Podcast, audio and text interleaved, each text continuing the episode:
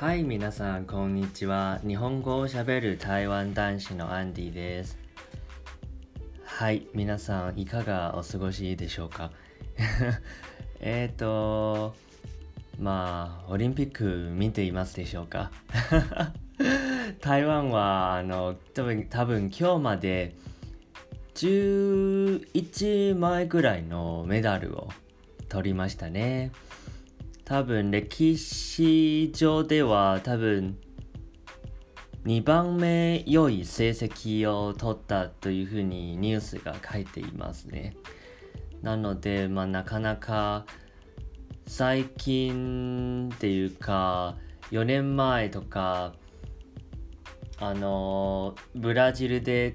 行われたオリンピックとか、あと以前北京とかで行われたオリンピックでは、台湾の選手たちは、今年のようにメダルを10個以上取ったことはあんまりなくて、今年は本当に素晴らしいですね。で、今日のエピソードでお話ししたいのが、自分が感じたことですね。今回のオリンピックを通して自分が感じたことを共有したいですね。それが台湾の選手たちが例えばオリンピックゲームに参加して、でみんな台湾の人とかライブを見て応援するんじゃないですか。で応援して、で勝っても負けてもメダル取っても取らなくてもみんなやっぱりファンになっちゃったんですね。もうファンになる感じでインスタとかでその選手たちのフォロワー数が一気に上がったんですね。例えば台湾で今回女子のバドミントンの試合で銀メダルを取った第3のことでしたら、先ほど僕ももちろんインスタフォローしてるんですけど、でもインスタのフォロワー数がなんと124万人ぐらいのフォロワーがいます。それはすごく多いなと思いました。で逆に言えば日本国内でも日本も今年すごく強くて、多分今1位が中国、2位がアメリカ、3位が日本なんですけど、でも日本もなかなか選手たちはとっても優秀でメダルたくさん取ったんですけど、でも例えば僕が気になる選手が多分橋本大輝という選手なんですけど、でその選手はもちろん日本国内でも海外でも有名なんですけど、でもツイッターとかインスタグラムとかを見たらフォロワー数もそこそこ多くなくて、あと僕の周りの日本人の友達とか同僚たちも正直オリンピックに対するその情熱というか台湾の人と比べるとやっぱり日本の人はそこまで興味を持ってない感じがしますね。僕個人的な意見なんですけど、それはいいことか悪いことかっていうのではなく、ちょっと台湾ではちょっとやりすぎかなって思うんですけど、なぜかっていうと台湾ではやっぱりマスコミでは一日中ずっとオリンピックのことを報道してて、オリンピックのことしか言わないですね。いやマスコミで最近この1週間2週間はで同じニュースの繰り返しなんですね。で同じニュースを繰り返して、でこの選手はちっちゃい頃からこういうことをやってきたから金メダルとか銀メダルを取ったよとか、そういう話を毎日のようにこう Facebook、Twitter、Instagram で流れているんですね。なのでちょっとなんて言うんですかね、それもちょっとやりすぎも良くないなと自分は感じました。選手たちも人間ですし、なんか台湾ではやっぱりこう誰かが急に有名になったらもう台湾の人にとってはもう神のような存在になるので、でフォロワー数が急に上がったりで、もちろんこう広告とかなんていうんですかね CM に出たり、そういう風になるんですけど、でもなんかちょっとやりすぎではないかと思うんですね。選手ももちろん人間ですし、自分のプライベートとか自分のなんていうんですかね、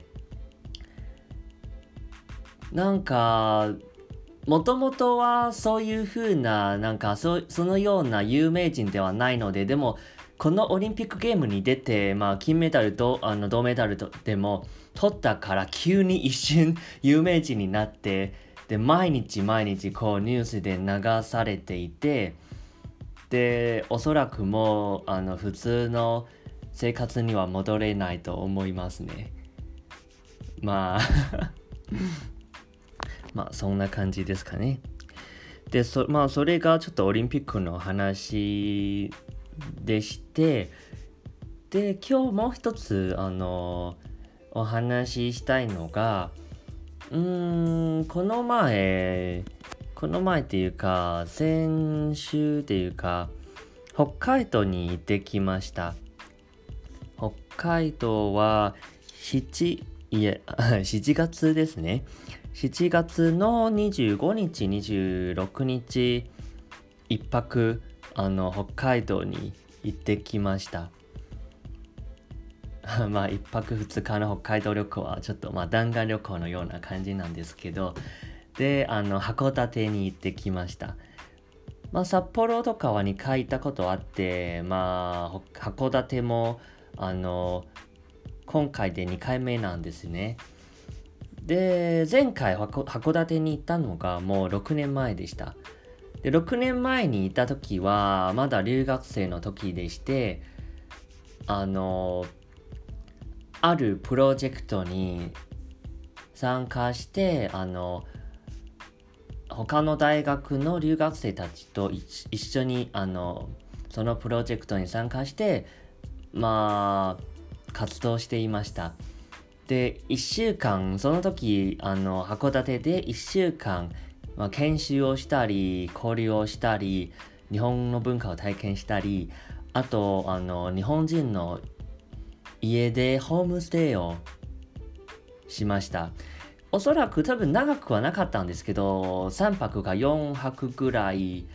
そこまで長くなかったんですけどでもいろいろ体験できて楽しかったですね、その時は。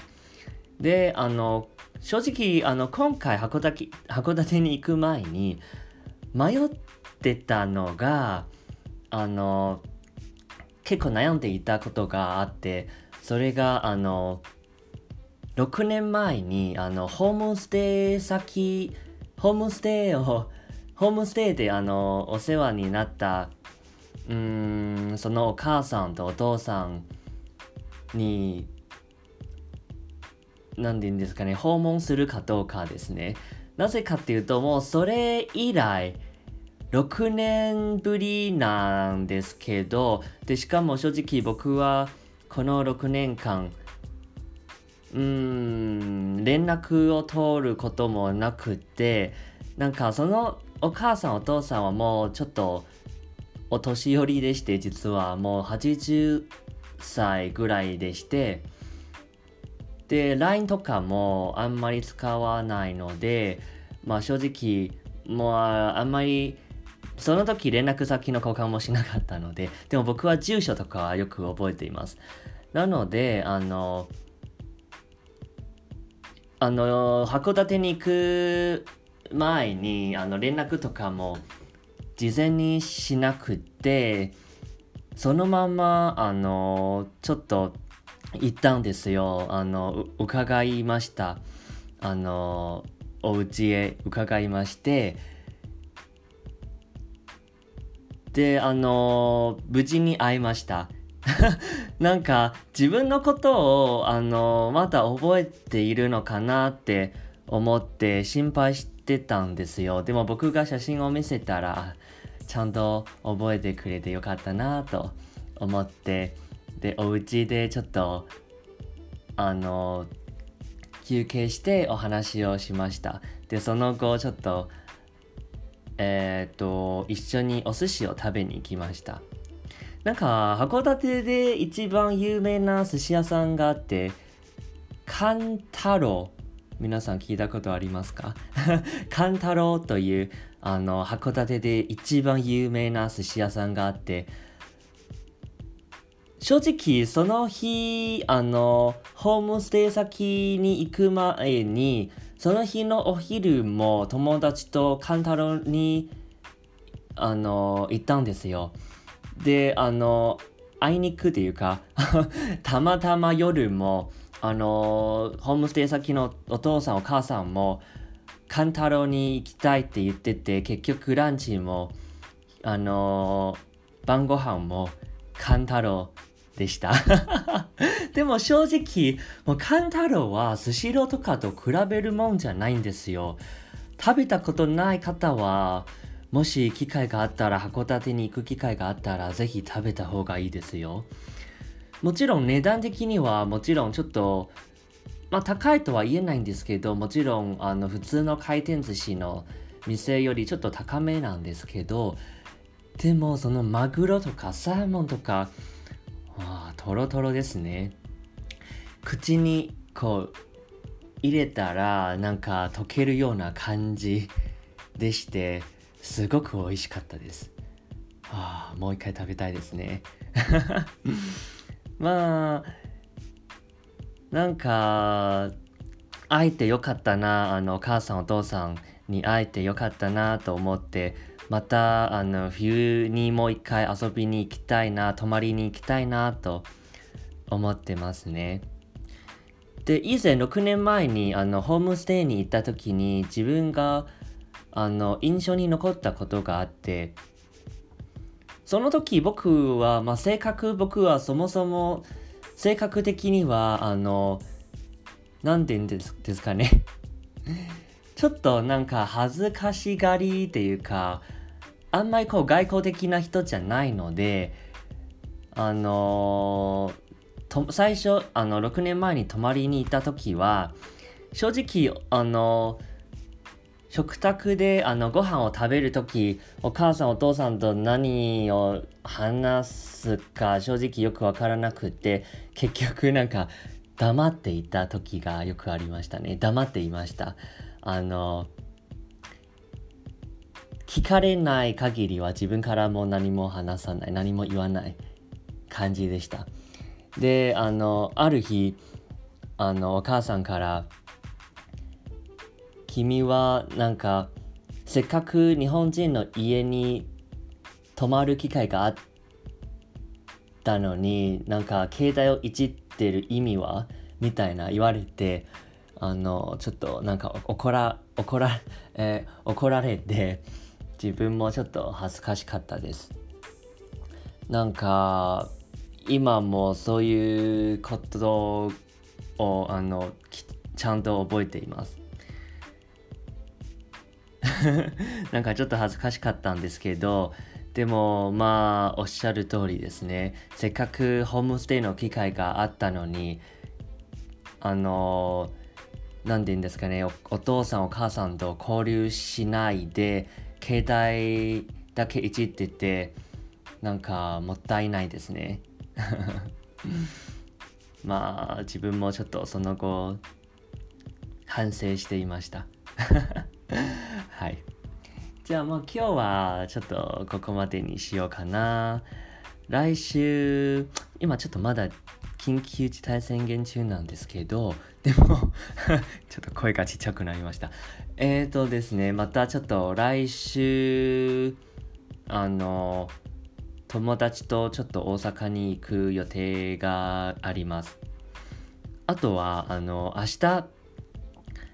2回目のワクチンを2回目の接種をします。ちょっと心配ですねなぜかっていうと、副反応は2回目の方が強いってみんなに言われて、やっぱりちょっと油断はできないですね。だから昨日もちょっと熱の薬、鎮痛剤とか熱の薬もちょっと先に買っておいたんですね。ただ鎮痛剤とかも熱の薬もいろいろあって、厚生労働省のサイトを見たらなんかよくわかんないんですけど、でもやっぱり一部の薬品はもう売り切れっていうことで、なんていうんですかね、よくあるのがイブという青い箱の薬、皆さんご存知ですかね。イブという薬を結局僕それを買ったんですね。ただ台湾の友達もみんな